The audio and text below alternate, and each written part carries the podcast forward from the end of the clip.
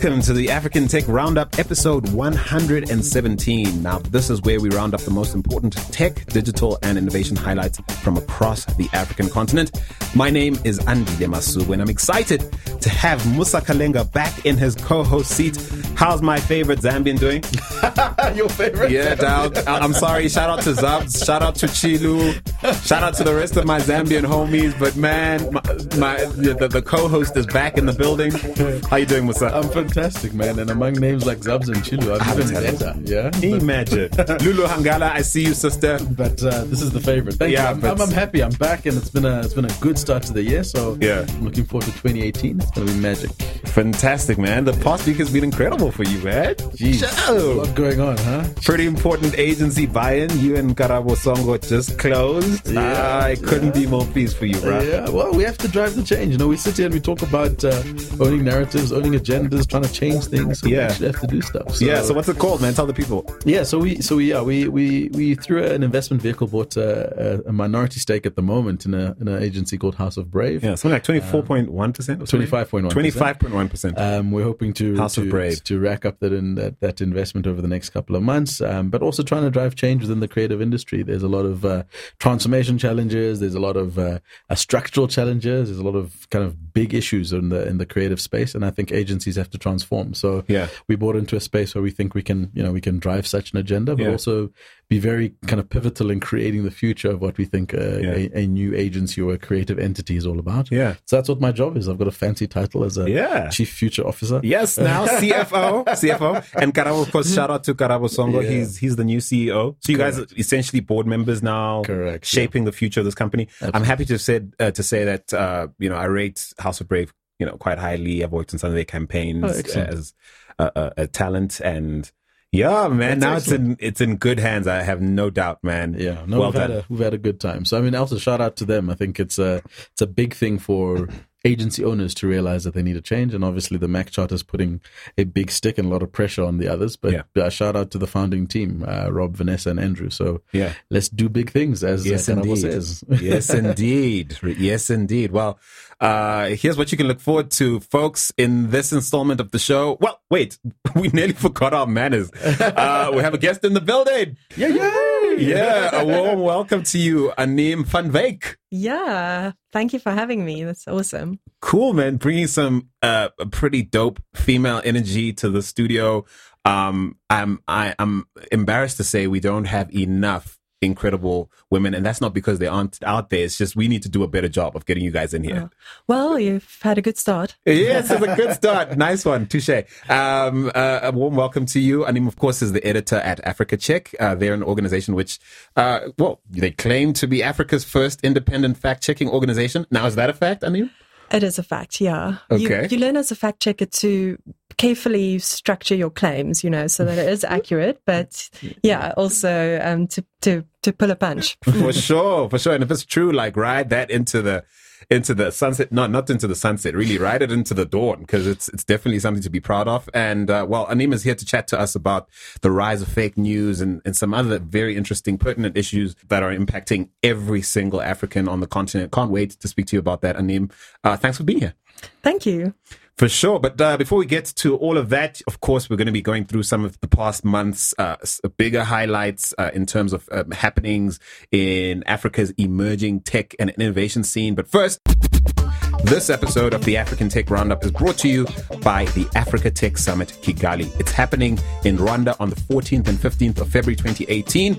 Uh, we'll definitely be there. So uh, can't wait to meet you there. The conference is, of course, supported by Rwanda's Ministry for ICT, and it promises to offer useful insights and top drawer networking and business opportunities for local and international tech leaders and investors who want to drive growth on the continent. Now, we're quite pleased to be one of the, the event's media partners. We're looking forward to having you join us in taking in a host of keynotes, breakout sessions, and networking events, which will explore the latest tech and innovation trends and help you connect with over 250 tech and innovation ecosystem players from across the continent and beyond. So, this is what you need to do.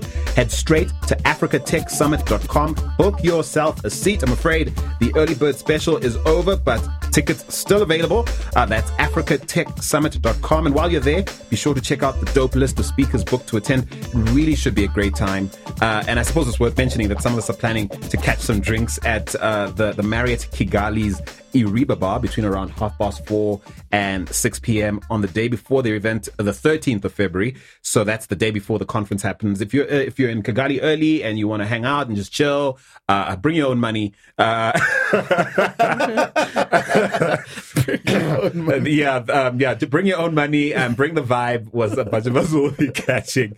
Uh, I'm only totally serious uh, as I say that, but uh, yes, um, we we'd love to see you there and, and hang out before you know everything gets started the next day. Andile, Yo. having drinks, you're going to hang out. Yeah. Are you actually speaking at the conference? Oh well, no. Well, kinda. Well, I'm moderating, so um, yes, I'm actually facilitating two panels. I look forward to that. Uh, we'll definitely be taking tons of tons of interviews. So I'm not keynoting or anything posh like that, but I'll definitely be on stage uh, in, I I believe, a mobility panel and another panel to do with, uh, you know, you know, the the rise of new media and, Oh, and content on the continent. So I'm really looking forward to that. Learning, looking forward to learning a lot. Yeah, Very cool. You're not coming. I wish you were. Yeah, I'm not coming this time around, but I'm pretty sure next time I should be there. It's gonna happen. It's gonna, happen. Yeah, holding hands. So listen, we're going to jump into some of the highlights that sort of stood out to us in the last month or so. Things have come up. Uh, again, guys, I know you. We, we love hearing from you. So let us know what stands out to you. Um, hit us up on on Twitter at African Roundup, or you know on Facebook.com forward slash African Tech Roundup, or drop us an email or, or voice note via email using uh, hello at africantechroundup.com. The reason I'm saying this is a lot of you say, oh, you missed this, you missed that. Uh, this was really important. I wish you guys had covered that. And we do listen to you. And there's some things in this week's lineup that uh, some of you suggested and, and felt that were definitely worth talking to. We love that. So keep those tweets, posts, emails, voice notes coming. Uh, but without further ado, let's jump in. Guess who's a billionaire?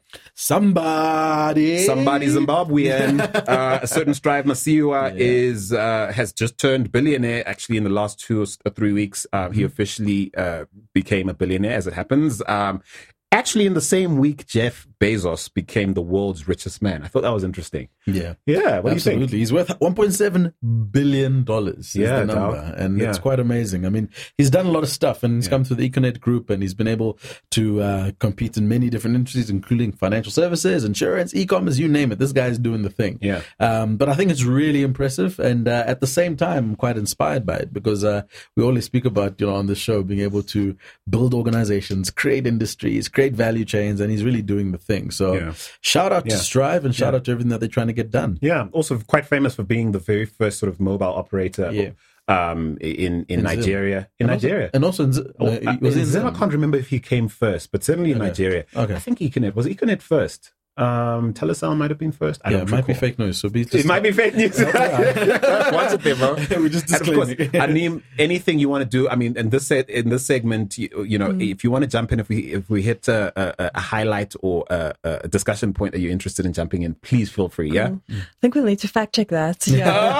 Who was first in Nigeria? Who was first in Nigeria? Yeah. Well, I mean, the, so I I am happy to to be corrected if I'm wrong, but um, he he from what I understand, he he took up the very first license that well mobile telco license that came up, and he later left the country for reasons he's publicized. Uh, he uh, basically corruption. He couldn't handle it, and he wasn't willing to to to work on that on the on that basis. And, and a lot of people respect him for that.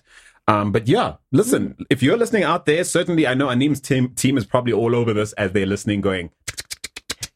so if we're any, if we're wrong about any of these facts, trust me, you'll hear about it in the next episode. so yeah, what else happened? Um, America's president uh, Trump, doesn't think much of uh, uh, uh, people from the developing world. Uh, yeah, particularly Africa. I think. Uh, I think he calls us for. Um, yeah, he's basically legitimized a very nasty term that I pers- personally don't like to use. Um, it's unfortunate that our kids are going to grow up with like the world's most powerful political figure, um, sort of making it okay to say things like "s-hole." Um, but what I found fascinating about this is the fact that we're in, a, in an interesting time where what happens online is starting to have not even starting. It is. It doesn't even take long for things that happen online or things that spread online or disseminated online to have real world impact. Just ask the the the, the shop managers at H and M Yeah. uh, around the the country in South Africa. Those stores got trashed off the Yeah. back of people going, "This is rubbish. If you're going to be in our country, we're not going to take it." Yeah. So it's interesting to me to see how the line, I suppose, uh, Arab Spring started like, like it in a massive way. Yeah. But it's interesting to me how even social issues um, are starting to sort of resonate in the real world in, in ways we've never seen before. I think technology's done a few interesting things because I suppose historically downtrodden or historically um, disadvantaged individuals didn't have platforms to rally on the same level that they can rally now. Yeah. Um, and that rallying when it happens online tends to express itself in, a, in quite an exaggerated way in real life, right? Yeah, yeah. So if we look at what happened with H&M, um, you know, whether or not you, you believe it was the right or the wrong thing for EFF to, to do what they did, essentially they were taking a standpoint around this notion that casual racism is something that just can just fly. Um, on top of that, obviously casual racism coming from an organization that is not even a South African business. Um, their standpoint was extreme, and I, I think I posted online that at some point the person that you've been abusing will turn on you, and when they turn on you, it's not going. You can't deter, you can't dictate the terms in which they'll turn on you.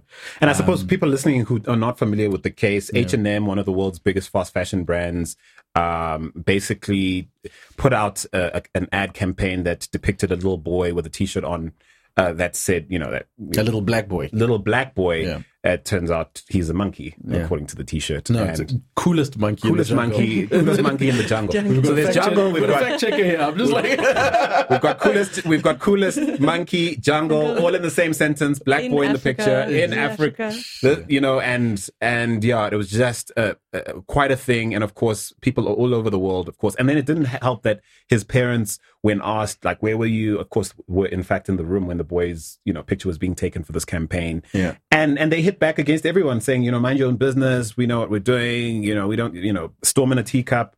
Um, but it's just fascinating to see how that played out. You know, I mean, maybe you, I I know you've got like an extensive career in various forms of, of journalistic expression, as it were, in, in different media environments, you know. Tell me what you make of this quote unquote democratization of, of media that we're seeing today, where people are participating, actively participating, sometimes constructively, other times not and also the impact it's having on real life. You know, in the case of South Africa, you know, a political party basically trashing shops. Well, I tend to take a optimistic view, and for me, it's very positive that people, and especially around the continent, I, I, I, on Instagram, you can follow, um, you know, various accounts that show you, uh, you know, the the the side of Africa that you don't regularly see, you know, the fashion, the cities, the tech, the so um, it's out there, and and I've seen also after the SL comments, you know, how many people um, in my circles, but also beyond, who uh, pushed back and said, "You don't know what you're talking about. Uh, You haven't experienced this." And so, for people out there, especially uh, that don't know Africa, there are so many avenues in, and also our our website. You know, um, being able to from the continent to set right inaccuracies, or I mean, even in that comment, like you know, SL countries like Haiti and Africa. I mean. Uh, Okay, coun- countries- countries like Africa. you Africa's know, not a like- country, homie. You're Trump. you know, yeah. Get it right, buddy. It's it's one of our most popular fact checks or reports we've ever done. Is like how many countries in Africa, and Yeah. it's not that straightforward actually. If you look at African Union memberships versus UN membership, you know, Yeah. um, it varies between fifty four and fifty. Well, fifty four members of the AU and fifty four. No, it's now I think fifty five with Morocco. Yeah. So yeah. okay. So it depends who you ask, and well, who who's legitimately allowed to decide how many countries Africa has. Yeah, but it's not many of them not people think it's like oh africa can't decide how many countries there are but it's not unusual you know like in europe there are also you know strives uh, catalonia you know like Yeah. regions that want to have autonomy that Yeah. want to be counted as a country so Scotland nearly a country, Quarter to countryhood. nearly a country, but yeah, they decided not to be. But yeah, it, it, quite an interesting take. Also, um, given you know your experience in the in the field. Um, I saw an interesting WhatsApp, uh, Yeah. a a video that came through. So it's a Nigerian guy, right? It's like a it's like a selfie video vibe, and he's talking about the statement, and he goes, he starts out pretty uh, uh, pretty interestingly. So he says, uh, "I heard the statement that was made by uh, uh, by uh, President Trump, um, and unfortunately, I agree with him." Sure. So yeah, that's what that's what I did. So I thought, okay, let me listen, let me listen to this thing. And he goes, I come from Nigeria, and I'm unfortunately living in in the U.S. at the moment. But if you look at the corruption that's happening in Nigeria, if you look, at, and he categorically goes through a number of things, and he says, unfortunately, Nigerians and my Nigerian counterparts, please acknowledge that we are coming from an s-hole country. And then and then he takes a turn. He goes, however we still have a responsibility to get back to our S-hole country and to fix it. Because if it's not going to be us, and he goes on a whole tirade to say, if we're not going to be the ones driving the change in corruption, etc., etc., etc. But he pretty much, you know, flips the argument on its head. And I thought to myself, wow, that's an, that's an interesting view because once again, back to the argument that Africa is not a country, I think there's very specific countries that may, you know, share in the fact that they don't have the most wonderful or the most perfect conditions economically or otherwise.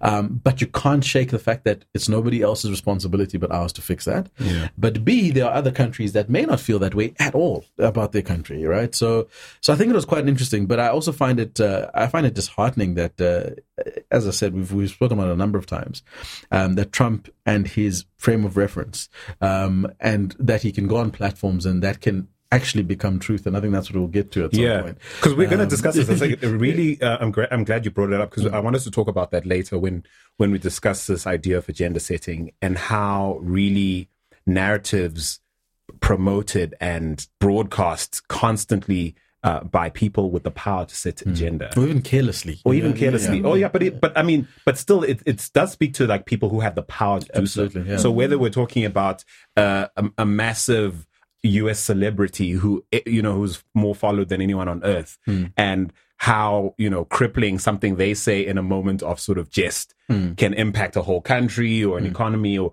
whether we're talking about Trump or Hmm. we're talking about a gentleman like you're mentioning who, frankly, eh, has you know some level of power and and agency because he's able to one express himself he's able to put himself online he's able to reach the, the the whatsapp feed of someone like musa kalenga. You know what i mean? That's some significant power that we don't really think about in in today's modern age. And in, in many ways uh, those of us who are early adopters to or quite active participants of this new digital age Yeah. are are more empowered than we than anyone in our past has ever been before. And the question is, where does the how how do we start to discuss who has the right to set agenda and and and how do we police that right if we must Yeah. or how do we teach people how to wield it with with responsibility Yeah. and that kind of thing so i really wanted to talk about this in a little bit but i'm glad you brought it up Yeah, and then maybe just to close that thought, because Yeah. I was just, as you were talking, it just came to me that you know, because obviously it's it's a double edged sword. Yeah. Um, but at the same time, if you think about, I mean, the story that broke um, relating to the coolest uh, monkey in the jungle. Yeah. From if I remember correctly, it was actually broken by uh, the Weeknd, the the rapper in the U.S.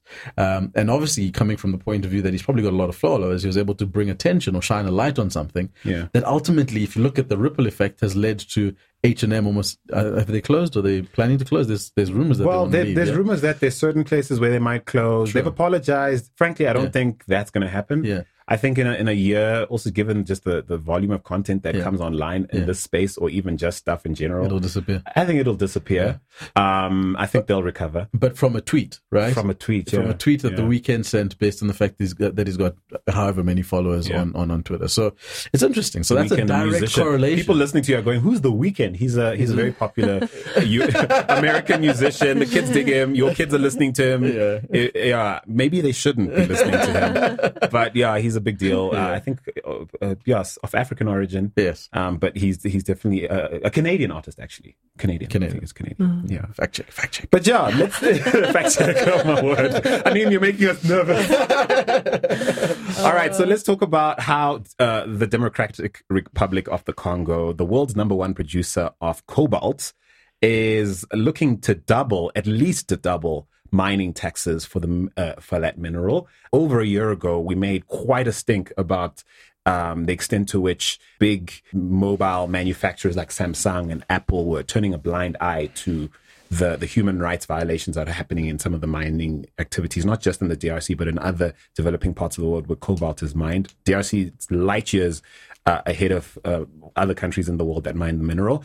And yeah, and conditions in that country for that mineral are really, really, really dire. From what I understand, it because of you know Amnesty International and efforts by other organizations such as them, there's a little more attention or a spotlight being placed on you know the rights of min- minors and certainly to trying to ensure that you don't have underage minors in that in that space. But interesting to see the government going, okay, we're on to you. We're going to raise royalties. Yeah, what do you think, Anim? Do you think are you hopeful that these resources will be channeled to make things better, create better conditions? Well, yeah, if it if it goes towards um, increasing safety and um, environmental, um, you know, uh, yeah, um, responsibility, then I'm all for it. But sadly, the history there in that region has shown that more often than not, it goes into a back pocket. So let's, yeah, let's hope that with the scrutiny that you're talking about, that yeah. yeah, it will will lead to good change. Yeah, yeah.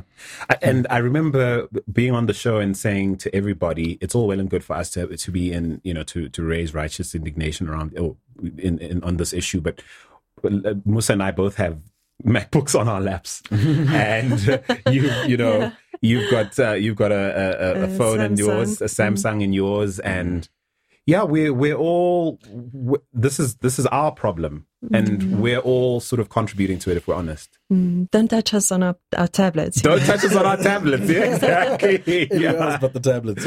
yeah, don't, yeah. But um, so I mean, this is more than just about what the DRC decides to do. This is more than just about what Apple or Samsung decides to. This is about what we will tolerate as as world citizens, African citizens, mm. and I think this is an important issue to flag. I I, I certainly believe that uh, Africa is constantly shortchanged in terms of the benefit the rest of the world gets from our raw materials, and yeah, so I I would never look at this and go, don't do it. I mean, in terms of like ra- raising the taxes, I'm, yeah. I'm like, do it. Um, but I certainly hope that you're moving the needle for, for the continent in, in ways that weren't possible before the extra sort of revenue was, was being raked in. What Absolutely. about a kind of a H&M uh, campaign, uh, but a cobalt one, and we get the Weeknd in, and you know, like yeah, yeah, yeah. Change, change, things. Except the Weeknd was was I think he was a, a brand ambassador for H&M at some point. Um, yeah, so I think uh, it would require a, a, big name brand to sort of stand in for for like but yeah it could be any one of the the number of celebrities that that promote apple or samsung. Exactly going yeah. we don't like what's in your phones. What are you doing about it Mm. You're so right, Anim. I hadn't thought of that though. Yeah, yeah. it's a very different take on yeah. the on the problem. But yes, that's absolutely that's using the power of technology to yeah. be able to change the and celebrity, the absolutely, and online and scaling a conversation. And moving on, Cape Town is going to be the world's first major city to run out of water, so it seems. Um, just over three months left. Day zero, as they're calling it, is going to is set for April 12th. Do you guys know what needs to happen? For D Day to be averted? Could there be enough rain between now and then? Do you think? No, no it's no. a it's a winter rainfall region. So, yeah. but I think um, Pastor Mboro said that he's going to pray. Oh, he's going to make it rain. You're going to make it rain. Okay, I think so I believe in prayer. Times. just, it's just Pastor Mboro is problematic, but Pastor Mboro is a yeah, I don't even. So there are people listening to this. Most of our listeners, of course, are abroad. Uh. So they're thinking, who on earth is that? Um, yeah, I think it's fair to say he's a dodgy uh, spiritual leader, if we can even yeah. call him. Google him. Yep. Google Pastor Mboro if you must. Is it MB? MBH? MB. Or is it MBO? I think it's MBO, or Pastor yeah. So he claims he's going to do something about making sure that, you know, day zero doesn't happen. Mm. You're in Cape Town soon. I am. I also saw pack your own water, pack my own stuff. Right? Yeah, yeah. I'm actually going to be supporting an entrepreneur there, um, Ludwick Marishane, who's got the dry bath, right? And I think this is such an amazing ah. opportunity for a person like him, right? So yeah. there's there's a few responses commercially that have created have been created out of this uh, out of this challenge. The first is that there is actually technology available in South Africa that essentially is able to convert atmospheric pressure into water. Um, the challenge is that the politics that require that you need to deal with to get that to commercial um, scalable use in communities is, is big. The second thing is to be very practical about responding to it. As I said, there's a, a great entrepreneur, South African, who's patented technologies where you can use a dry bath essentially. So you don't have to use water to kind of bath yourself. So I hear kids all over the world going, "Get me some of that!" Like some varsity students going, "Bring it!" Yeah. so I'm gonna, I'm gonna, unfortunately, selfishly, not even selfishly, um, I'm openly punting because I think uh, no, no, no, know, worth punting. Good on him. Um, but I also found a very interesting narrative. I mean, one of my one of my colleagues was on Facebook going, "Geez, I come from QwaQwa, and we've had day zero since I, you know, since I remember I was born. So what's this whole thing about?" Um, which brings into play just this other, you know, alternative view on the fact that you know we're panicking because it happens to affect sub- white, white suburban Cape Town. Why, you know, why Yeah. has this day zero concept become such a thing When yeah. it's been there've know, been communities Right. um, going with, with little or no correct, water supply correct, um, to their areas for decades. correct, And it hasn't really trended on Twitter. Absolutely. And if you look at probably, if you just look at the body count in terms of people affected, it's probably Yeah. chalk Yeah. and cheese, right? Yeah. So I thought that was an interesting kind of string of thought coming out of this whole day zero thing. to sort of link what you're saying with something else I heard at another water cooler, um, is this notion that, of course, uh, Cape Town is the capital of DA, which is a the, the Democratic Alliance, of course, has its own country, the Western Cape, and and so so, so yeah, so that's their capital city, and and their pride and joy, and as it turns out, they haven't run it nearly as well as they could have, and that's pretty embarrassing. And right now, um, some are suggesting that the infighting that's trying to push the the DA mayor, um, uh, Patricia. Patricia de Lille, Yeah. out of power is sort of like the sacrificial offering um, to, to, to, to, to, to, At a to water- pacify at a water at a water altar. At a- at- to, Austin pac- Boros, like, yeah, prayer Waiting for the process. to pacify the thirsty masses. so it is interesting, like the politics of it, right? Yeah. This idea that um, Cape Town, easily the jewel, the the urban jewel of the continent. At least we're talking. Let's talk the Uh, city bowl. tourism jewel. The tourism definitely, jewel, yeah. Mm-mm. I mean, we talk about the city bowl and, and the winelands. Let's let's pretend like the townships don't exist. But let's. Uh, no, it's only most of the. Venezuela, yeah. Off with his head. only, only most of the population lives in the, the townships, but let's pretend they're not here. So we're really proud of Cape Town as a continent, as a country. Yeah. But the politics of this water situation, fascinating, right? And can I just mention that we we we recently had um, uh, a guest on, as a guest on the show, Bert uh, Bruggerman of uh, Gafira Solutions from Silicon Valley. He's a hardware specialist. He's worked with the biggest companies, uh, Silicon Valley companies, and, and and smaller ones too. And it's interesting. He he pointed out that he's fascinated whenever he visits the continent how little focus there is on building solutions, practical solutions to boring problems like.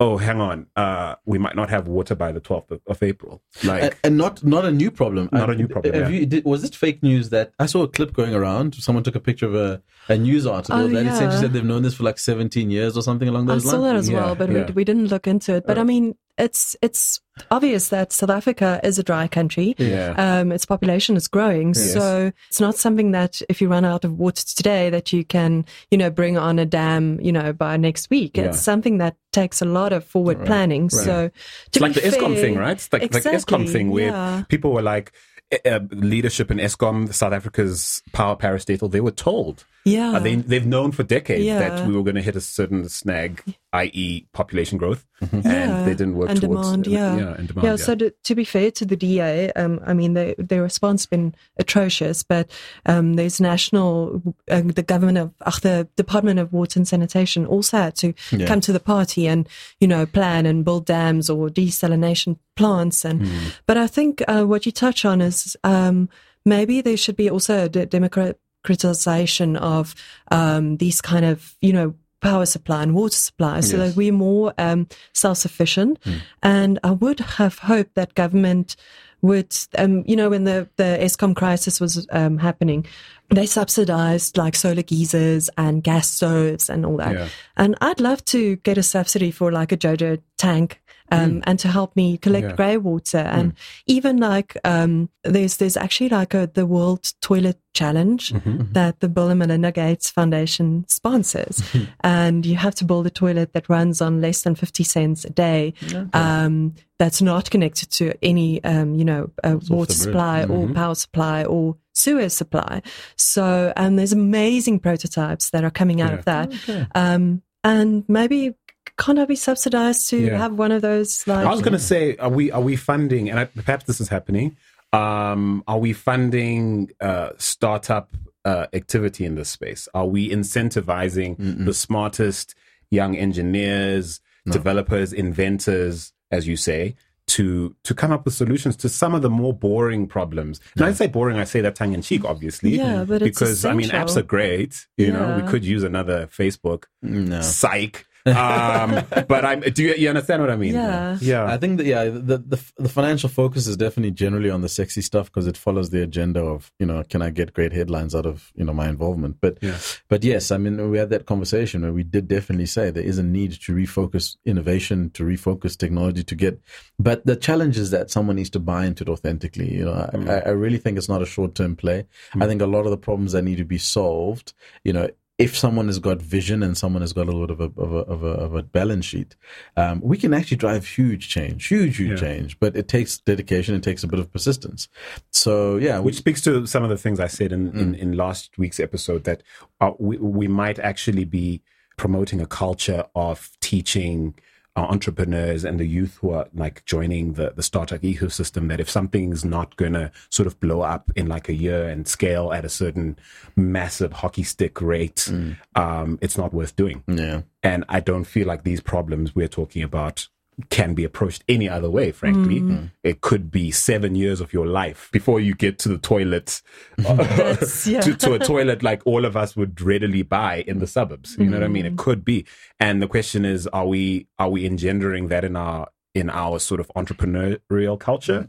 Um, I don't think so, if I'm honest. I don't think Yeah, so. Yeah, but it also, um, I mean, it has to be, we, we can't expect and turn to government every time to solve these kind of problems. Yeah. There also need to be, because clearly they a- won't. It doesn't, and clearly it's it's becoming quite clear that granted, I mean, I'm not trying to to to sort of you know be nasty to whichever party or you know ruling or otherwise, but clearly they won't. I mean, they're actually paralyzed or, or imprisoned by the very system that they participate in, mm-hmm. and and I mean, whether the DA argues that it's the ruling party and the department that didn't do what they were supposed to do, or the DA in fact was far more clueless than some people hoped they would be, you know, it just comes down to the fact that it got it didn't get done. Yeah. and and it's getting really embarrassing. And to your point that's probably the only reason why it's trending because it's embarrassing the type of people who frankly have a lot of time and energy to tweet absolutely. Aish, rough but hey let's move on let's talk about some of the this is easily one of the things i, I was most excited i've been most excited about over the last month Tell us why. with you. Uh, eh, listen, flying between African cities, guys. So my wife and I, um, we, we're going to be at Afrobytes Paris. So you know, get your tickets now. It's in June. Um, uh, head to afrobytes.com. We'll be in Paris for that. On our way there, we'll be in Amsterdam for you know we're hosting a meetup there. More more more to follow on that. Um, but that's not the point. Guess where we really wanted to go afterwards on holiday? We wanted to go to Morocco and Tunis and we're going to need so we're, we're going to visit paris marseille then we're going to uh, the plan is um to hit Mar- to to hit marrakesh um casablanca and then tunis and maybe something else but it's turning out cheaper to fly back to paris and then back to south africa Crazy. than it is to fly direct from say marrakesh or tunis It's crazy. Yeah. sheesh, yeah. right?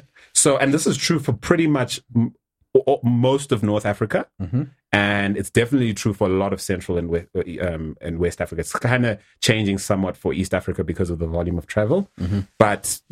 Guys, I mean, this is unacceptable. Yeah, it's it's unacceptable. It's shocking. And so 23 African states, including South Africa, Nigeria, and Kenya, have launched a single aviation market. Um, the aim is to, you know, make connect, you know, connectivity improve between African countries, uh, reduce fares, um, stimulate economic growth on the continent. This is just three decades after this idea was first pitched at the African Union. Yeah. Um, so this is the first phase. They're rolling out um, what they're calling the single African air transport market, and yeah, most people in the industry um, uh, that I've I've seen, you know, views come up uh, from in in the media, whether it's airline brands or uh, sort of you know brand SA and people like that, they're all going, "Oh my word, this is going to be life changing." I don't know what you guys think. I think it's fantastic. We've recently been in exactly the same situation, trying to plan a holiday um, and and travel. It's just it's just staggering. I mean, Yeah. it's, you Yeah. know, you just think to yourself, in this day and age, is it really this difficult to move from one area, one place in Africa to the other? And and by the way, I didn't tell you that. Um, Joburg to Paris, Joburg to Amsterdam. Sure, come on, easy. Cheapest peasy, trips, dude. yeah. Cheapest, cheapy, easy. So you want you're not happening. We're basically taking our hard earned rands, Yeah. kwachas, you know, I almost said Zim dollars. That's not a thing anymore. but we're, we're literally, we're, we're literally aka yen. investing in, in the tourism economies of the world's wealthiest countries. Yeah. Exactly. It's insane. Uh, um, we were invited, Africa Check, to speak um, at an event in the um, Cape um, Verde. Cape Verde. Yes. Off the coast of uh, west coast, off the west coast of Africa. And in the end, I had to ask our um, guy in London to go because n- I, I was looking at flights from Nigeria, I was looking at flights from Kenya, I was looking at flights from South Africa, and it would have taken us 24 hours to, to get there. So in the end, yeah. And lucky for Alphonse, he got to go, but it was just like logistically, it would have been impossible Wow. almost, or very difficult. That's insane. Yeah, it's a That's shame. insane. It's a It's a- shame. yeah. That's got to change. So I'll be watching for these uh, flight tickets to change. Uh, shout out to you, African Union. Um, yeah, things move slow over there in, in Addis Ababa, Yeah. but, you know, at the headquarters of the AU. Um, but thank you for moving this this particular issue. I'm really grateful. Yeah. And so moving on to some VC news. Uh, there's been a lot of moving and shaking, lots of interesting, I wouldn't say interesting announcements, tons of inst- uh, announcements. Everyone's coming to the continent. Everyone's opening an office. When I say everyone, of course, I just, I don't mean everyone, but you get the point. It's like, it's getting really popular to say we're moving to Nairobi, we're moving to Cape Town, we're moving to Joburg, we're moving to Lagos. We, you know, we're, we're doing VC differently. Um, Partech Ventures, however, they're a transatlantic venture capital outfit. Um, they, the, the reason I'm interested in what they're talking about is because one, they're moving to Dakar, Senegal, which is different. Oh, really? Um, they're moving to into into you know French speaking Africa. Uh, they're headquartering in, in French speaking Africa, which is which is interesting. yeah. Um, I also, I mean, they already have offices in San Francisco, Paris, and Berlin. And according to Tidjane D- uh, Deme, uh, who's their general partner at Partech Africa, um, they already do around 70 deals on the around the world, Yeah. and they're looking to participate or invest in in opportunities that require funding to the tune of six hundred thousand uh, dollars minimum, uh, and anything up to about six million dollars. Wow. So these are ticket prices that I, you know, I like to hear because it, to me, it signals, Significance. yeah, significance and intent, like real intent. As to whether they'll actually manage, whether the pipeline can sustain um, those kind of deals, that's another matter. But I like the attitude that uh, we know this is the level of of action we can get here, and we want to play at this level. Mm. And don't come here with your peanuts and your and your startup competitions and stuff. Yeah. And you're your bringing us real deals. and your what? and your incubators. and your incubators and stuff. And I say that with, with, with Yeah. respect. Some of you, you know, are friends of ours, and we dig what you do. Many of you, we just don't rate. Let's Mm. Yeah. be honest. I mean, I think that's a great move. I mean, when I was Mm. at, still working at the at the at the, the blue business, um, I, I realized was it Facebook? What's up, was it Facebook? No. Okay, yeah. I, I realized that there was such an amazing opportunity. If you looked at stats and data relating to how um, Francophone Africa were coming online and the things that they were doing, Hmm. and the ratio of products and services that were being provided to them was super, super low. Hmm. So I think it's a it's a very clever strategic thing to do because I think they're probably the most underserviced market, but they are hungry um, for solutions, for innovation, for whatever it is. Um, Hmm. Yeah. So I think good on good on them and kudos. That'll Yeah. be a really good one to watch. And I suppose while we're on the topic, uh, Disrupt Africa put out a list of what they consider to be the most active VCs on the continent, presumably in terms of uh, the size of the deals they've been involved with through 2017. Um, but yeah, so on that list, you've got the likes of Greycroft Partners, 500 uh, startups, um, Action, I think that's how you say it, ACCION. Uh, Algebra Ventures, finally an African, uh, an African outfit. That's the Egyptian um, outfit um, based in Cairo. Uh, Y Combinator, of course, on that list. Ca- Kalon Venture Partners, South Africa's South very own uh, ventures platform. Shout out to to, to Abuja, the Abuja based uh, uh, form, uh, rounding out that list. So three out of that, uh, out, out of the seven listed there, being you know homegrown venture capital outfits. Um, we can we can do better. And look, welcome to the party, Partech Ventures. If you're here to add value, we, we welcome you. But you know, we'll be watching to see what you do. Perhaps you make disrupt Africa's list at end of the, the year. We'll see. But um, again, we, we like to track value. And in terms of the signals, the sends, in terms of the announcement and the intent this suggests, we like what we're hearing. And all the best to you out there in. Uh, Please go and say hello to our colleagues in um, Senegal. oh, yeah. do you, we you, yes, have, you guys uh, have people there. We were there first, yeah. Yes, look at you, AfricaCheck.org. Look at you. Ahead of the Oh, look at you. So no, no, no. Yeah, definitely. Uh, Francophone Africa has got a lot to offer. Um, Central, and I'm talking Francophone Africa uh, countries in um, uh, West and Central Africa. I think definitely overlooked for far too long. We're going to wade through all the sort of cryptocurrency excitement and hype that's been going on to bring you quite an interesting story around uh, a recent ICO, an African ICO. SureRemit, you might recall in December, announced that they'll be trying to raise uh, via a, an initial coin offering. SureRemit, if you're not aware, is a non-cash remittance platform. They're majority owned uh, by the Nigeria-based fintech holding company Greenhouse Capital, which is in turn uh, part of the uh, the Venture Garden Group. So yeah, they succeeded. They raised seven million dollars, guys. Look at that. So I saw the, the, sort of the paper, you know, outlining the the offer. Yeah, it was very posh. Um, so basically, they allow immigrants all over the world to remit tokens, right? Uh, yes. To purchase like digital vouchers. Yes. Yeah. So Sure Remit, basically, what they do is basically allow you anywhere in the world. Um, they target African diasporans, obviously. They partner with with uh, um, with suppliers on the continent, retailers on the continent. Mm-hmm. You pay in um, in in in the UK or wherever you are, Mm-hmm. and your family can pick up goods at like their local game or um, the the the local Shell garage, um, uh, Jumia or via Jumia or the local spa, that kind of thing. So it's a very clever idea, and um, they've they've significantly brought down the, the cost of uh, uh, remittance Okay. by doing that, and and they've got all the, the those amazing great partners, and so that's the business model that's backing this initial coin offering. They're like, listen, we have a working ecosystem, and we you know we want you know to grow this. We we don't want to do this the way everyone does. Uh, and look, they've there's seven million in for all the, the the the stuff people say about why this is a problematic and potentially bubble causing endeavor. This whole ICO thing this is interesting. I kind of, I'm kind of glad they got this right. I'm interested in the business model, uh, zero cost, non cash remittances. I mean, it'll be interesting to see how they. Yeah. And by the way, I'll, I'll be set right very quickly uh, this coming week because I'm speaking to the CEO of Venture Partners, Oh, I see. uh, of Venture Garden. Um, about this whole ICO thing with me. I'm staying away from this whole vibe, and I don't know whether that makes me old fashioned, Yes, it does. but it makes me, it does, right? But it, I mean, this is interesting to me. and- vintage. it makes me vintage. Yeah, I'm- I'm aging well, hopefully.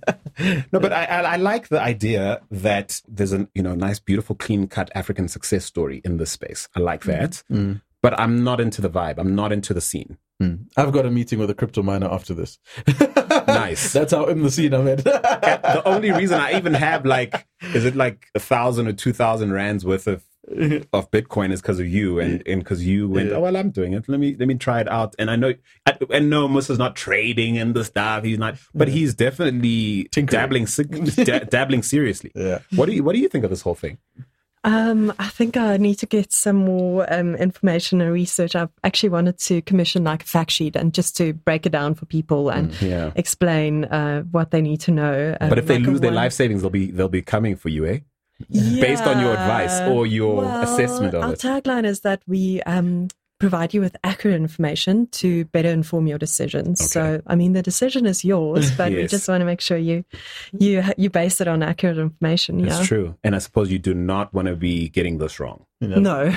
easily one of the biggest digital economic issues of our times. You certainly want to put your best people on this.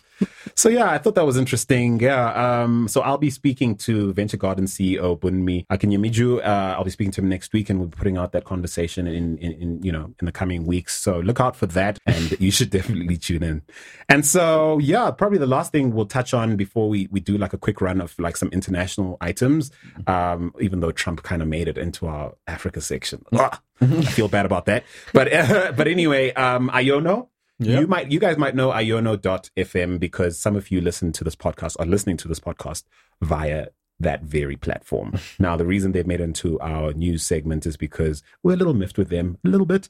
That's because uh, when they first started out, you know, to be what's now easily one of the continent's largest sort of podcast repositories, um, they, they, their sale to me, this is almost quote unquote, was come, everything's free for the foreseeable future. It'll be free. We'll give you, you know, limited analytics, and for sure, every month we get like uh, basic analytic in, in analytic information from them.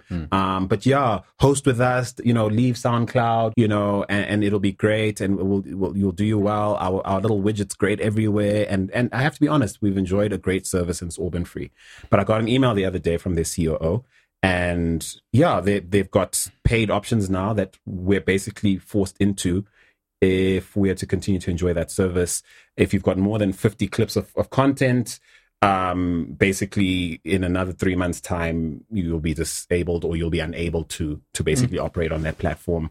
And that's not what I was sold at the beginning. So I'm not angry that they're turning on, you know, monetization. Every startup must at some point. I am aware that this is not the only way they monetize. I was not sufficiently informed as an early adopter, relatively early adopter to their platform. We were not informed. And and yeah, I suppose they got just over two hundred thousand dollars of angel funding in 2016. You know, in a round led by Clifftop Colony. Uh, Their runway is probably running out at this point, and they Yeah. need to turn things on. I get it. Okay, so this is not me trying to be a, a, a, a you know a bummer. I do think that they should have managed letting us know about what their roadmap would look like Fair. a little better. Fair. And I'm so glad that our primary publishing platform at African Tech Roundup is SoundCloud. Because so frankly, we could turn off everything that's going on at iono. Um, it would inconvenience us because people pull that RSS feed from other places and stuff. It would, it would we would take a knock in the short term, but frankly, we, we don't need them nearly as much as perhaps probably don't need us as much as you know either. But the fact is, um, I'm sitting here because my expectations weren't managed well, and you know, more of the story: beware of the freemium offer. Am I making too much of this? Do you think? No, I think they should reward loyalty, and you were an early adopter, Yeah. so at least, yeah, I think they should allow you. They need to sell now um, membership models, but they should um, keep their promise or their Yeah. sales pitch to you. Yeah, because I did have like telephonic conversations with their salespeople when we first came on.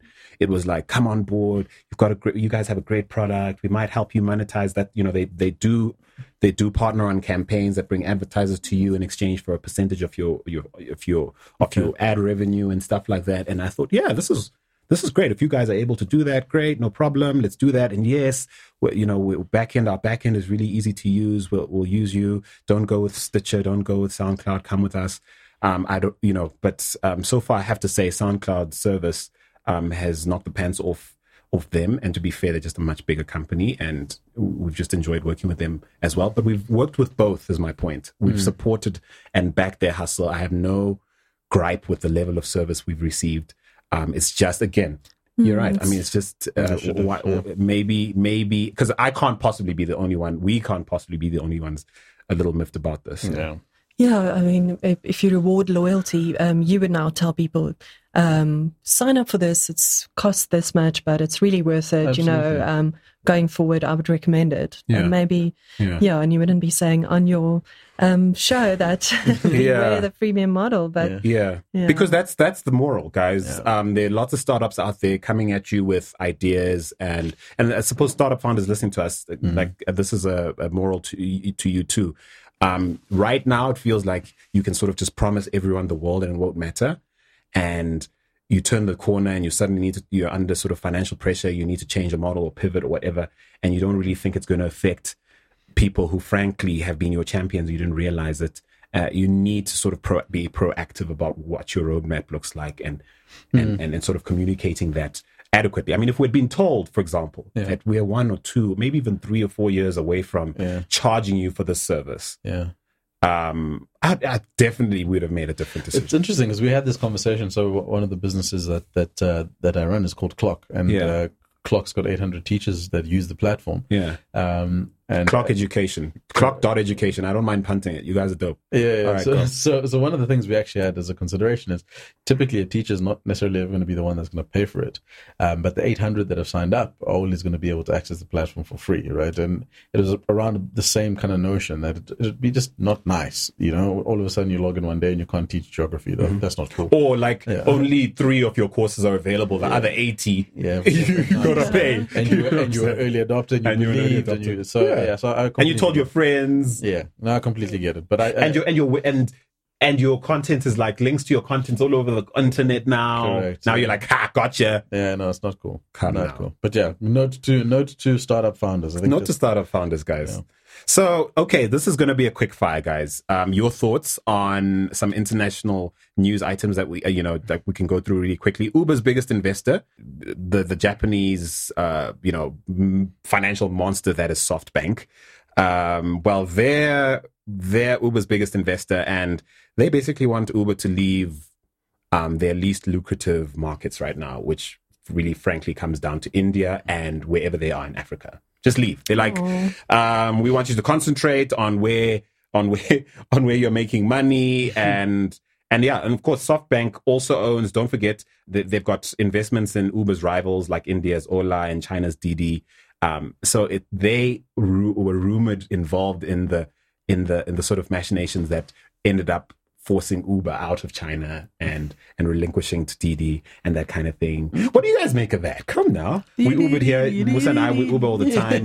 Um, Yeah. yeah. What do you think? Mm, Maybe it's the opportunity for an African, um, yeah, a r- ride-hailing service to, because uh, yeah, I must say I'll, I'll really miss the convenience of uh, last year in Lagos. You know, just whipping out my phone and, and getting an Uber and not having to get currency. And Mm-hmm. so yeah, if we can still have some kind of cross-border solution, that'd Yeah. be amazing. And not taxify, strangely, right? No one ever says oh, I taxified here.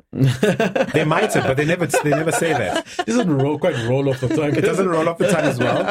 But also, I mean, I've said this on the show before. Um, I only use them if if I'm coming to a show like this and I want to be in a good mood for our guest. I want to make this a good show, and I know I'll pay slightly less on Taxify. But if if I need if I need to be there in a rush and I, I want to make sure the driver is not gonna need me to navigate us all the way, is gonna have airtime or, or data to make sure they can navigate and that kind of thing. Yeah. Let's just say I'm not gonna choose Taxify.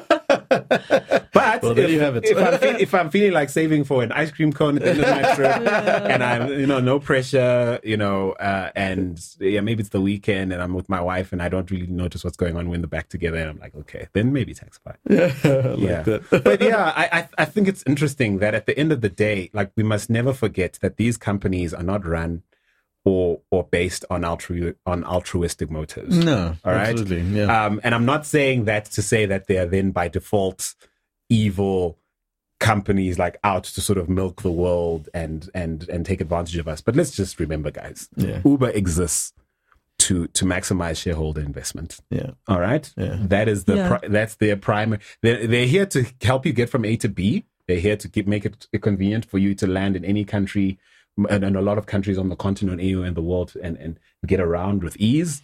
They exist for that purpose, but primarily they exist to make the likes of SoftBank Yeah. very wealthy. Very Absolutely. wealthy. But then they also need to remember it because I really um I get angry when I open Slack and they they give me some kind of message and it's like your friends at Slack. No, you're not my friend. No, you're not my homies. Yeah. You're not my homies. Please, please, let's just keep this get this relationship right. boundary clear. Yes. Yeah. or, or when you get like Mark Zuckerberg coming here and going, "We need, we need to." No, we don't. We. We're, there's no we. There's Facebook over there. Facebook, you and Facebook, and the billions you make. We care And- about your memories. No, you don't. No, you don't want to increase my time on the app. Yes, you want to make my my you want to ruin my marriage so that I'm here on the, I'm here all the time. Uh, you you basically want me swiping left every day. You guys are Uh, funny. you know, so I get you. I love that. That is so true, Anim. Um, so yeah, brand managers for these places. I'm so glad Musa is no longer there. We can really take the mic. So I mean, we're only a month deep in 2018, and I've already encountered three questionable uh, pieces of content that are doing the rounds of social media. The ones I found quite or the most sort of concerning or disturbing, I got via WhatsApp. And um, the reason you're here, Anim, is to you know help us determine how serious this fake news problem is on the continent, and and sort of help us work out like which platforms are the most susceptible or the most rife with this problem.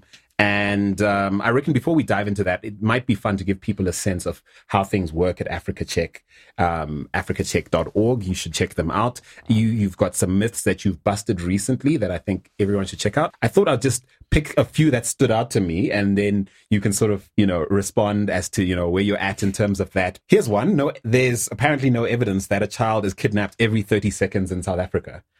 That's yeah. That was also. Um, I think it originated from WhatsApp, um, but then somebody posted it to Facebook. Three thousand shares later, lots of panicked parents. You know, um, we got onto it, and the police uh, record a child being reported missing about every ten hours.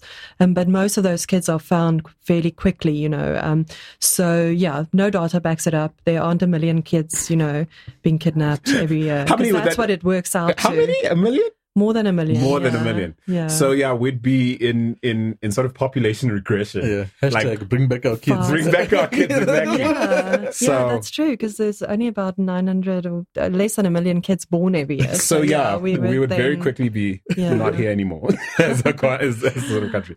Okay, so um, then here's a question you guys uh, you sort of attempted to answer: Did at least fifty thousand Nigerians die from terrorism in 2017? That yeah, that was a critic of um, the government that said that. He said, yeah, the, the official numbers are suspect, and we can't believe them, and it's it's that much. But um, as you can imagine, recording those kind of things uh, is tricky, and it depends on how you define terrorism. So, and especially now with the Fulani herdsmen and those kind of clashes, you know, when when does it cross the board, uh, the the line from you know just being a criminal act to a terrorist act? Um, but still, um, the worst year on record for any country to lose people to terrorism was in Iraq, and they lost 10,000 people. So, um, for this to be true, given all the caveats, um, you know, it's it's very very unlikely. And most of most of the records um, show that it's around 7,000 people, which is um, absolutely tra- tragic. It's but- still sad.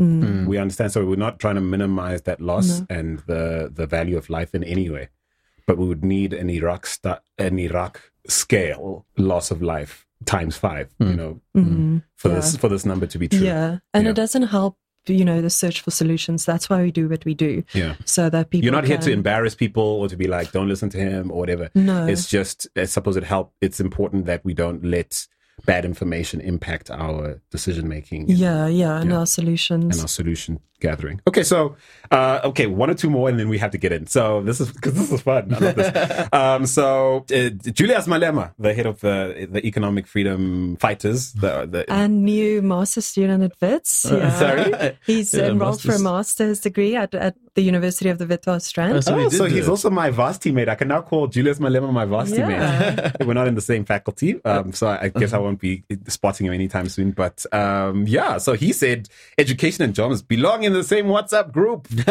um, so really, what he was saying is that uh, he he was claiming that only about five percent of graduates are unemployed. Um, yeah, we checked that out. yeah. Um, Stats SA pro- produces the quarterly labor force survey, and the latest one available is for the third quarter of 2017.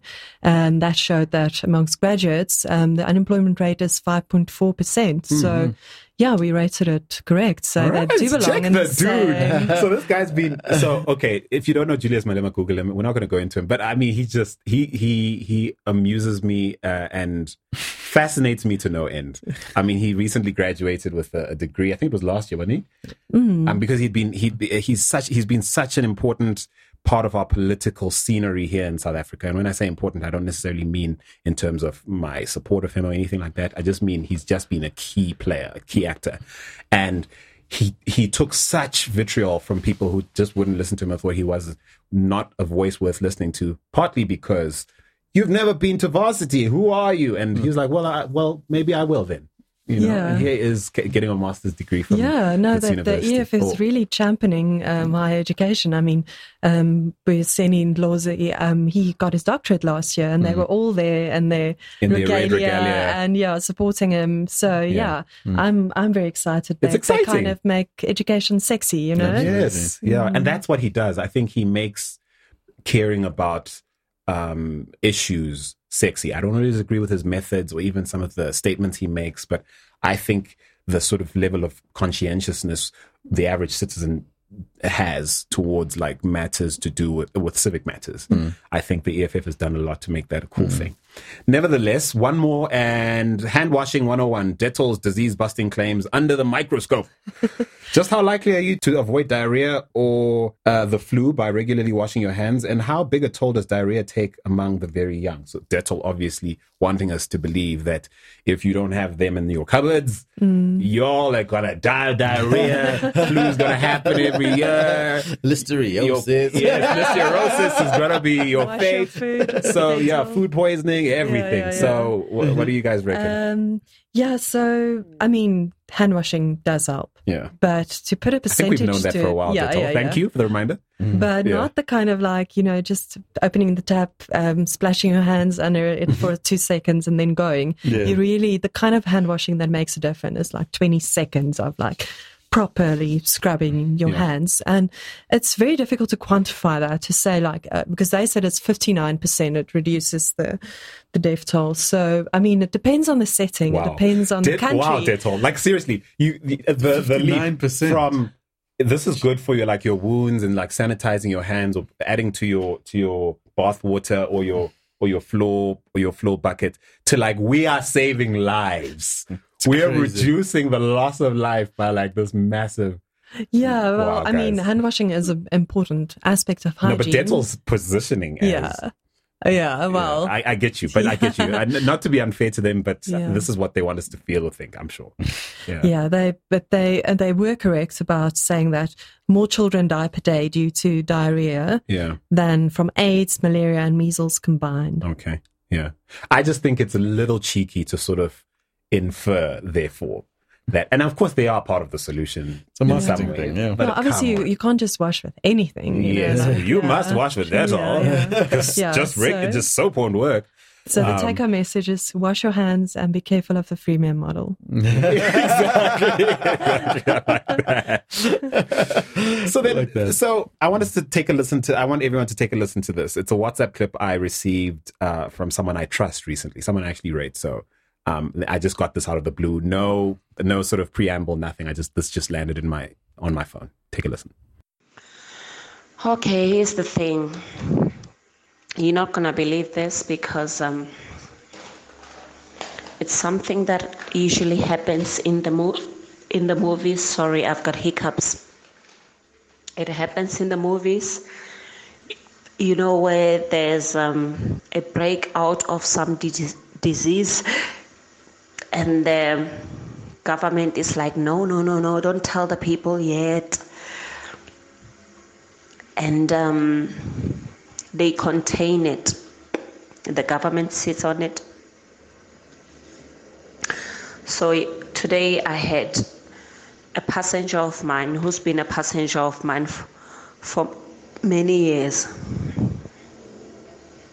She's a doctor for many years and she has worked for the government for many years also she begged me, she pleaded with me, and then she, she was telling me that I'm telling you this because I care of you, and please, even if you tell your family or your friends or your loved ones, do not reveal my my name. There's a disease out there. The government is containing it. It's not telling people about it. It's in South Africa. It's called listeriosis. I will send you the name so that you can Google it yourself. It has killed over 640 people.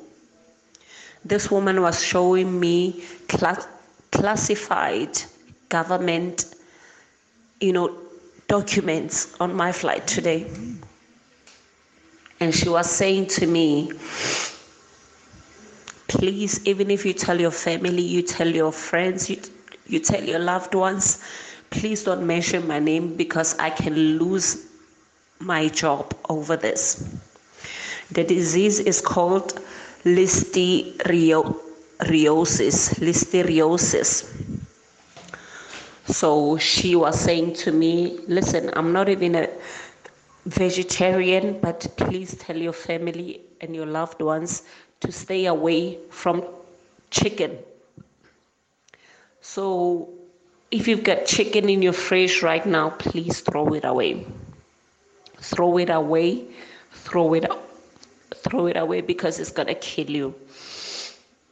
Don't buy chicken leg don't buy KFC, whatever that is chicken, even from restaurants, even if you, you sit in there, you wanna order food, do not buy chicken. Stay away from chicken. And the other thing is fruits. Also fruits. If you want to eat fruits, that's okay. But But if you are used to just washing fruits for like, you know, 10 seconds and then you eat it, she said for fruit, you're going to have to wash it and wash it and wash it.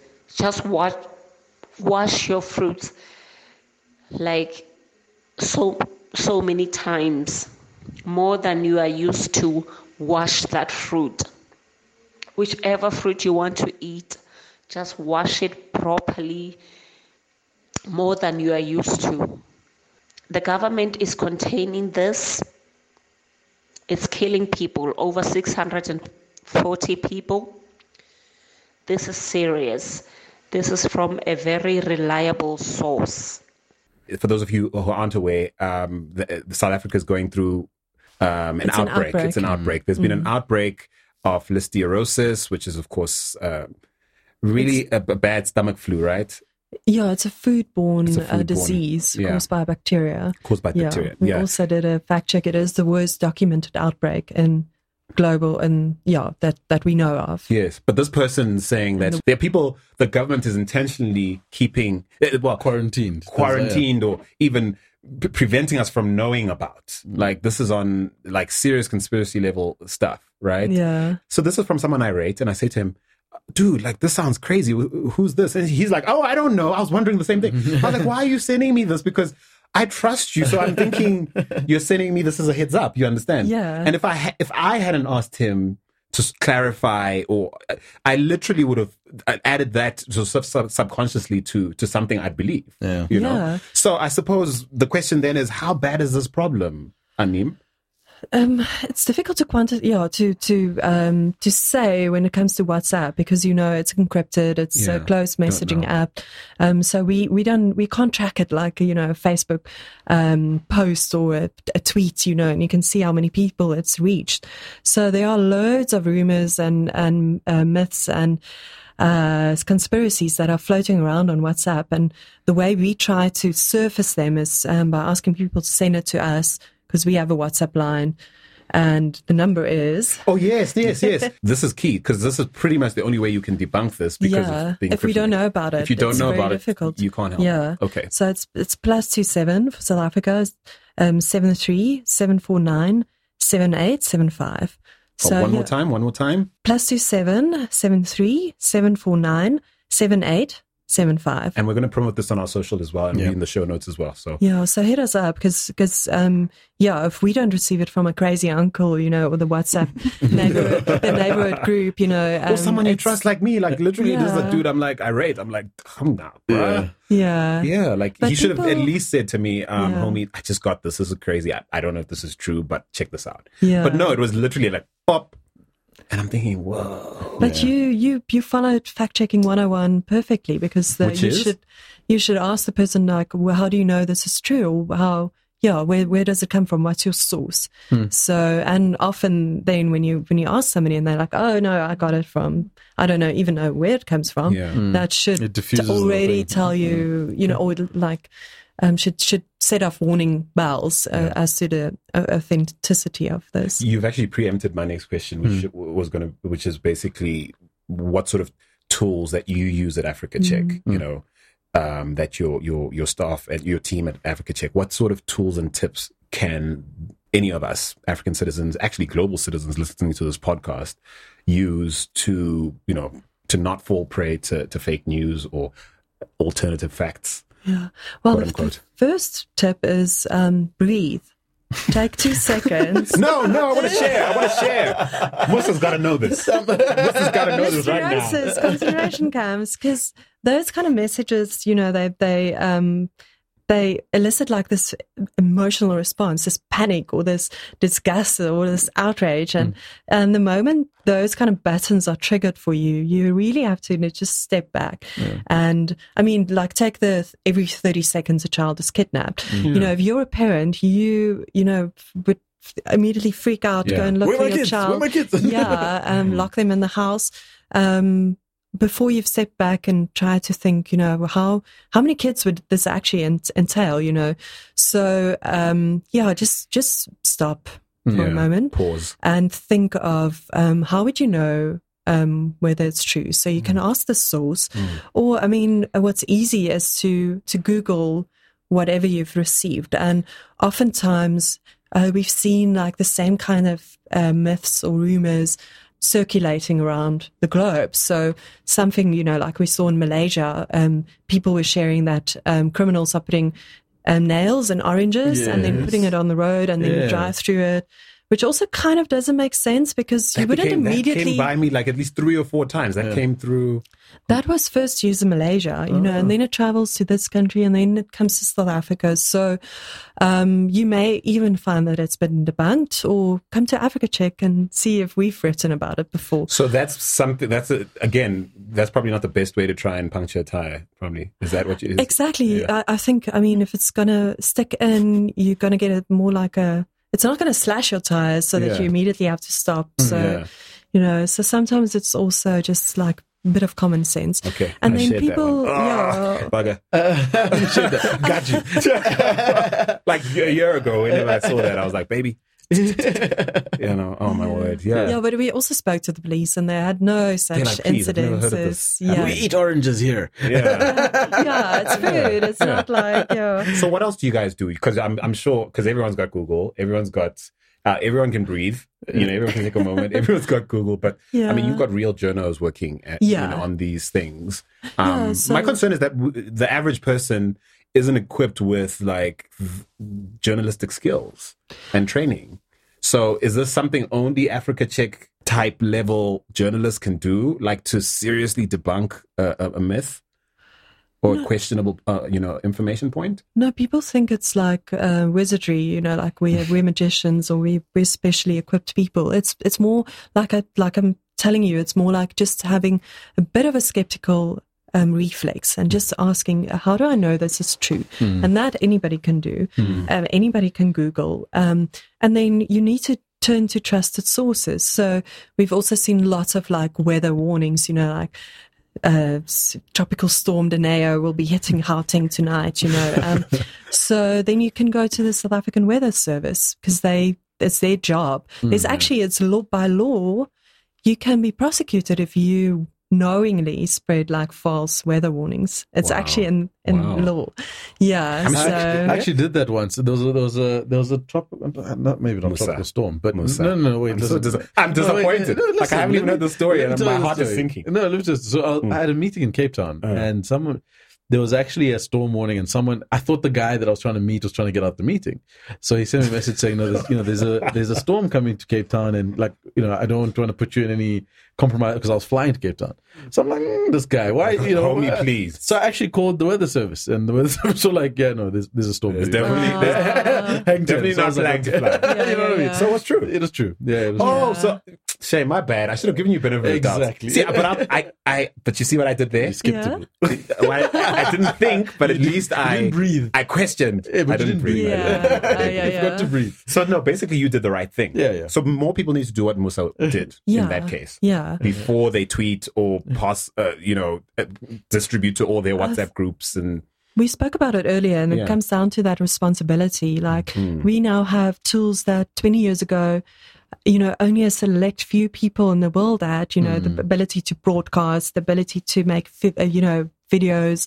Um, yeah, with that comes a, um, a bit of a responsibility. And you don't share if you haven't verified it because Yeah. people think, oh, but what's the harm? You know, like maybe I can warn somebody or, um, you know, I, I'm not sure if this is true, but rather let, let me share it. Um, Better and safe than sorry. Yeah, that kind of attitude. But as you know, with the algorithms and on social media, even though you may be sharing it like, oh, just passing it on as received, um, it signals that it's that it's popular, that it's important, that more people need to see it. So, and then it goes viral, and and you've helped um, create that um, vi- virality. yeah. So we need to take the power in our hands, quite literally, Yeah. yeah, um, a little more seriously than we typically do, yeah. because this feels like a toy.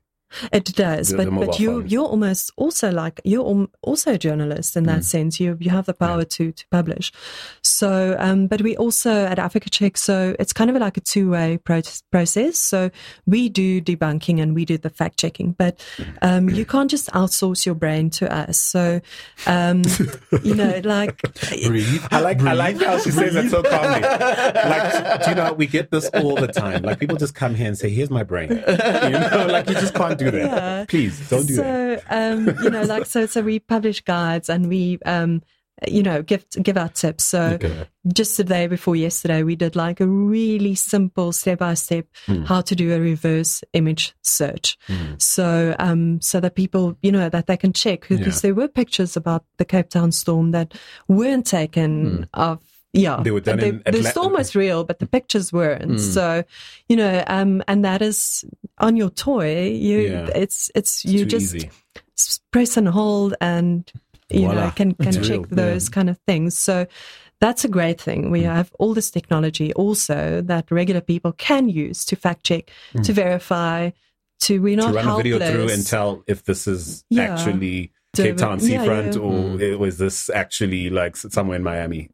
exactly Yeah. or you know like the infamous shark it's like the most famous shark on the internet because it always pops up when there was a flood Yeah. it's been in Houston it's been in Cape Town you, you must have seen it it's this guy sitting in a car and then there's like a shark There's like a shark next to it. I'm Yeah. gonna Google him. The yeah, famous yeah, I'll shark. I'm gonna it to I haven't seen it. Please send it to yeah Don't and- trust distribute. And then I'm gonna now I'm gonna share it immediately. That's what I'm gonna do. So yeah, if you reverse image search, you would have seen that shark has been like all around the world. It's So like celebrity shark. yeah, yeah. So, So this brings up you bring up um, a couple of things for me. Um, let's start with the fact that you talked about the algorithms that we've got little little robots, little sort of software robots deciding how to optimize dissemination of information through the social media sites and tech platforms that we all use every day from Google to Facebook and all these other things, right? And and we all know that these little robots are optimized to create revenue for these companies who all to some extent deny being media companies altogether and also just claim to be here to make the world A better fi- place. a better Connected. place. well connected. yeah, It's a low blow, guys. It's a low blow. on the 12th, on the 12th of April, all of us will gather in Cape Town and sing Kumbaya. The whole world. All of it. And it's not fake news. You heard it here first. So, and all because we're Facebook users. Anyway, so, so no, no. But here's my, here's my thing about, you know, so the algorithm. So in your view and in the line of work that you, you do, what level of responsibility should these major platforms, many of them Silicon, Silicon Valley giants, should they play in participating in ensuring that we're all consuming the right content, or is it really all on us as citizens? no, um, they definitely need to step up to the plate. Um, how much they should get involved is obvious, obviously up for debate. We don't want to stifle free speech, and um, so Facebook has started this um, third-party fact checking, and we're hoping that it will be rolled out to Africa soon, so we can p- participate. So, and there is this button that you can, when you see a post, you can flag it as a possible false news story, and then um, that would get sent to fact checkers to check out, and then it would get a little label like disputed by third-party fact checkers. So, At Facebook or elsewhere? um, on yeah, on on on Facebook. Facebook. So. so what I mean is the third party, the the the fact checkers, are they Facebook employees? No, um, so we're part of this international fact checking network. So, and we're verified. So there are five principles, and you have to be transparent about your sources, about your funding, about your selection of claims. Um, so there are a couple of things you have to openly correct your own mistakes. So, um, Have you made some? Yeah, well, everybody makes Yeah. mistakes, so um, then Yeah. we put it like And you sort of say, we, In bright we- lights, Yeah, yeah. we we are we we got this wrong. Yeah. Mm-hmm. Okay. Yeah, because we want to encourage that in other people. So Mm, if we try to hide our mistakes, then other people, yeah, we don't, we, we want accurate information out there. So, um, yeah, so the this, fifth one? There was four, and then you the fifth one.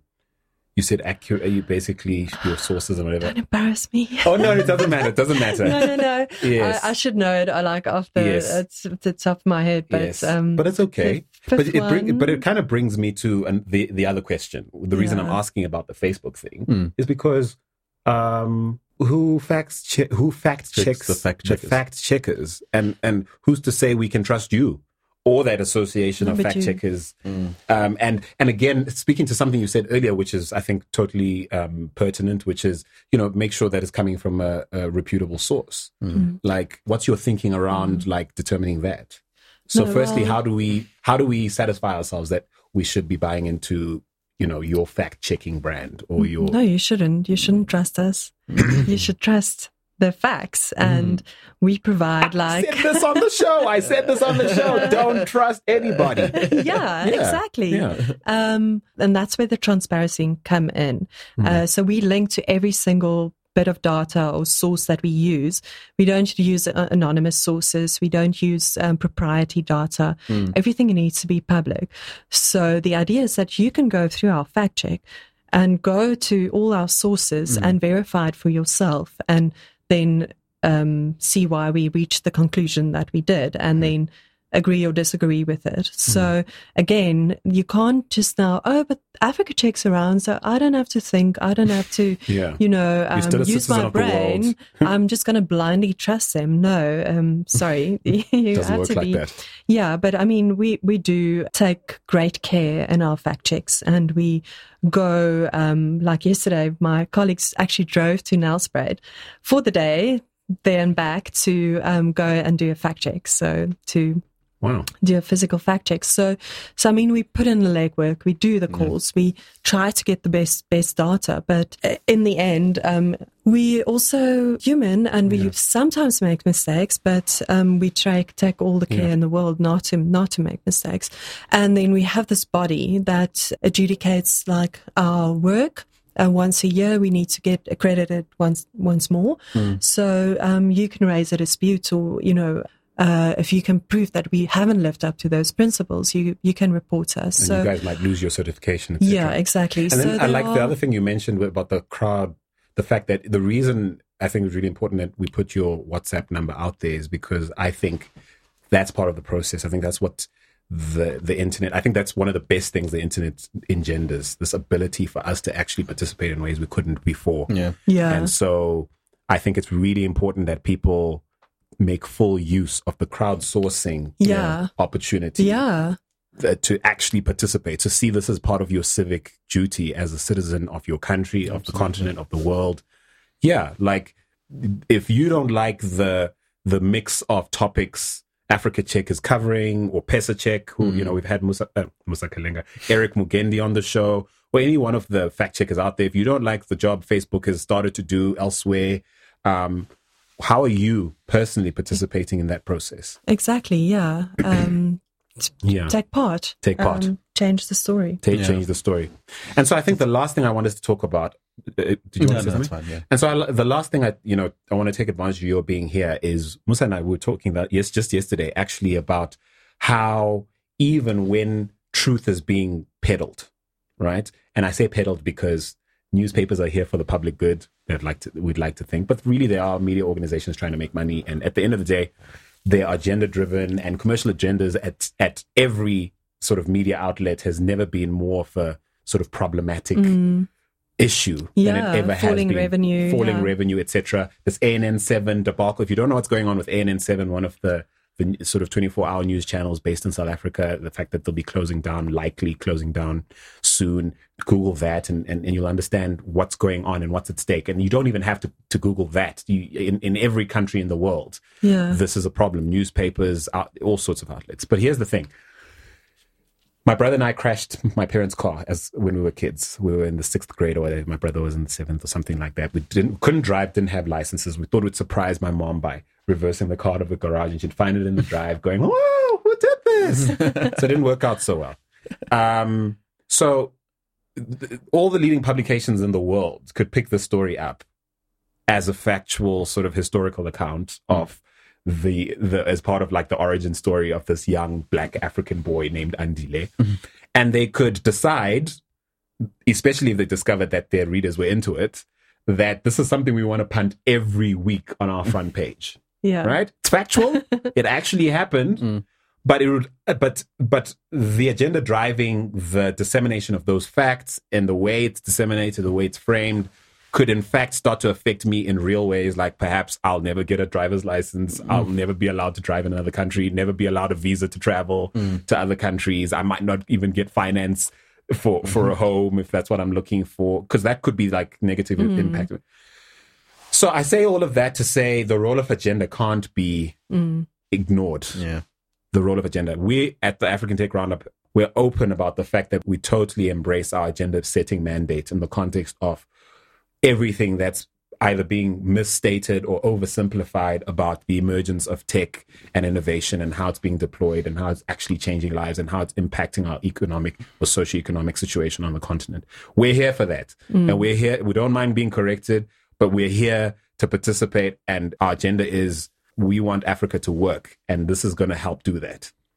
So in in this fact checking world how do you account for that in any way even in deciding like what's a great source to push people to what's a reliable source what who can we trust like if you get data from say KPMG or PwC and all these surveys that tell you so many percent of this and so much penetration who, like how much of all of that do you factor into like deciding who we can trust Sure, welcome to my daily job.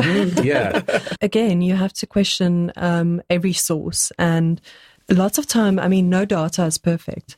Um, you can't have absolute like a certainty. Um, you have statistical um, analysis, you know, confidence intervals, all those kind of things. So, I think what you touched on is important. It's that transparency and setting out the limitations to what you know. And so we, we try to, when we fact check, to explain to you exactly how that data was gathered, um, you know, what the possible um, gaps in it would be, so that it's not, not a case of us insisting that this is 100% you should trust it, um, it's perfect, but to make you aware that because yeah, especially in in Africa, um, there there there is there are data gaps. Surveys aren't done that regularly, um, Or rigorously. and or rigorously. Um, so.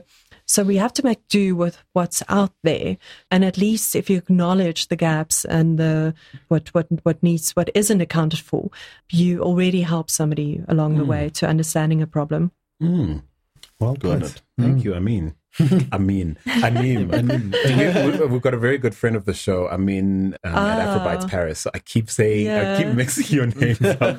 so if I said Amin several times in this episode, please, please forgive me, folks. it. All right, man. Well, listen, um, you know, I'm going to thank you in a minute, but uh, I must thank Africa Tech Summit Kigali uh, one last time for sponsoring this episode of the African Tech Roundup. It's happening, folks, in Rwanda on the 14th and 15th of February. We're there. We're there, man. Uh, we can't flying wait. To, Paris? I'm not flying via Paris, thankfully. Kigali's turning into a bit of a, a Yeah, hub no, know, no, the no, region, so thankfully. Oh my word! Oh yeah. So the part of the reason we we skipped, and I'm, at this point we're glad, we're glad we skipped the the EU AU startup fair um, for many other reasons, which we won't go into now. But we we were, uh, there was a chance we were going to attend, and then realized we needed five we needed to take five days off to get into Abidjan um, in and out of Abidjan. Uh, you know, so I mean that that was just ridiculous Jeez. for like one day. Uh, And you had to get a visa. and the visa and everything. So we didn't attend, but that's just another example of why we're really grateful. Kigali is not so. um, so yeah, certainly it's happening on the 14th, the 15th of February. We look forward to seeing you guys there. It's an awesome conference and opportunity to to connect with over 250 tech and innovation ecosystem players from across the the continent and beyond. Uh, we're media partners, as we've mentioned before. Um, you know, we'll be facilitating discussions on stage and off stage as well. Um, so we look forward to, to seeing you there. Book yourself a seat uh, by heading straight to africatechsummit.com. That's africatechsummit.com. And um, again, if you're in Kigali early, as in the day before, bunch of us will be um, in the Marriott Kigali uh, Iriba Bar, which is actually in the same the same hotel that's hosting the event. Um, so if you're in the area and you're there early, come and you know join us for you know drinks and have a chat.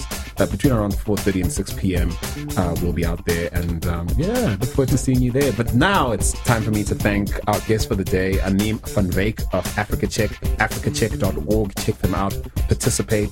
We, we can't punt enough the importance of the work they do. And like she said, this isn't about us like putting them on a pedestal um, as people who are somehow infallible or you know hyper trustworthy. We we couldn't possibly uh, trust them to that extent. And that's because we all have a role to play in making sure that the content and the information we consume is to the right sort of standard of truth and decency and, and accuracy and all the other good things that um, we look for in good information. And so, yeah, but I, I must thank you for being here. I mean, uh, you, we need to do this again. Yeah, it was fun. Thank yeah, you. Yeah, yeah, absolutely. And then, of course, the homie Musa. In the discussion, you were a bit quiet. Musa, Musa's had an exhausting week. Um, press launches, like interviews and stuff. Congrats, my friend. I'm very Thank proud you. of you. Thank you. Um, I'm very. I couldn't be more glad that the hard work you put into being a good person and to being a great entrepreneur is is starting to pay off, and people are starting to see what I see because they hear me like punch you and they think, oh please, this guy is paid. This guy is paid. To, he's paid to make Musa sound amazing because he needed a co-host and stuff. And um, he's my age mate, but he's also a mentor. That's straight up and down because you you know you're really that dope. Thank you, sir. I really appreciate it. So yeah, all more power to you, buddy. Thank you And yeah, and more power to you, Africa and the rest of the world all of you who listen. Join us again. Uh, but until next time, do take care.